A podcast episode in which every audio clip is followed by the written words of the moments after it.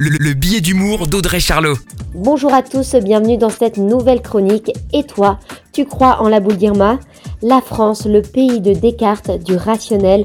En 2021, il y a eu une explosion des pratiques ésotériques. Alors c'est quoi l'ésotérisme? C'est l'ensemble des enseignements secrets réservés à des initiés. On trouve par exemple l'astrologie, le tarot ou encore la voyance.